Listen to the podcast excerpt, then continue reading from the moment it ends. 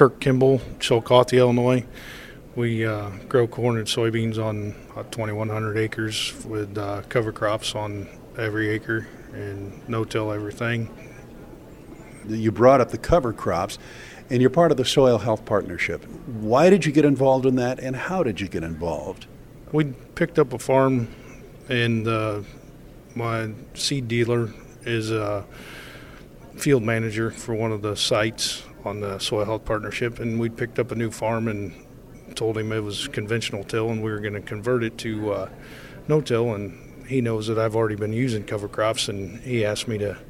He goes, "I'll put you in touch with Nick Goeser and see if you want to do a, a site on there, and then we can prove." He goes, "You know that you've been building the soil with the cover crops, but let's see if we can prove it." I got in touch with Nick and we set up the site and they pulled the soil samples last spring. So now we're coming into the second year of the site. We planted the cover crops last fall. Now they're going to pull samples this spring and then we'll plant right into them cover crops and in the zones that are no cover crops. And then we're going to compare the tests over five years. They sample every every year and then hopefully we'll have a gauge and I told my landlords that I know this is improving, but hopefully I'll have some physical information to give them to say that we're improving their farms. And that's my concept of being involved in it, and also just for the environmental benefits and good stewardship is my concern. What have you found out so far as far as improvement? As far as improvements, we've we've only had we've only had the one base set of studies for the first year, and we're just doing the second study here.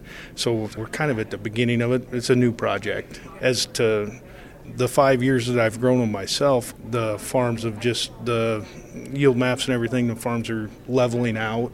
Everything's kind of coming together and improving. It's just like a stress test for everything. It'll take more stress and survive it better as far as the crops that have had the history of the cover crops on them. Visually, you can see it, but I'm hoping we can quantify numbers with this test to explain to everybody because unless you're there physically seeing it, it's it's hard to explain. But the history of the yield maps, though, you blanket that over three or four years, and it's amazing. You can see the improvement. Stuff just it just comes together. You're a believer in this. Yeah, totally. I'm completely sold on it. I mean, I have every acre covered with cover crops that I'm farming. Me getting involved is just to try to convince other people that it is feasible. It's completely feasible. I mean, you have to, there's management that you have to do with it, but it can be done. We're getting all the acres covered, we're getting it sprayed in the spring, terminated, and planted. It isn't something that can't be done you've taken part in these tests and you've done it a little bit longer on on other yeah, plots.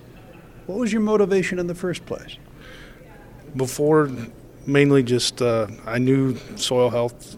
The better you can keep the soil growing, something growing on it, it it creates a better environment for your other crops.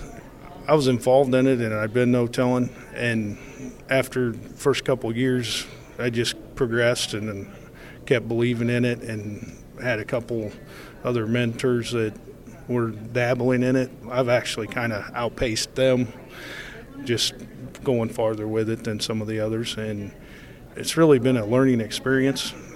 I hope I'm not overstating, but I mean, I, I actually got into it more just to prove what I already knew, but physically with numbers that were actually doing something, and it and it's been really interesting.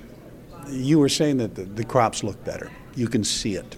Tell me about water quality and what it might be doing or what it's doing to water quality. Well, we hopefully, if you have a growing plant there, you're sequestering any leftover phosphorus, any leftover nitrogen. If you have something there all winter, hopefully it's holding that, tying it up, and then it'll release it after it's terminated in the spring, after you have another growing crop there, then it's releasing it, tying it up, holding it. Hopefully, it isn't leaving through the tile or the waterways and that and down the rivers.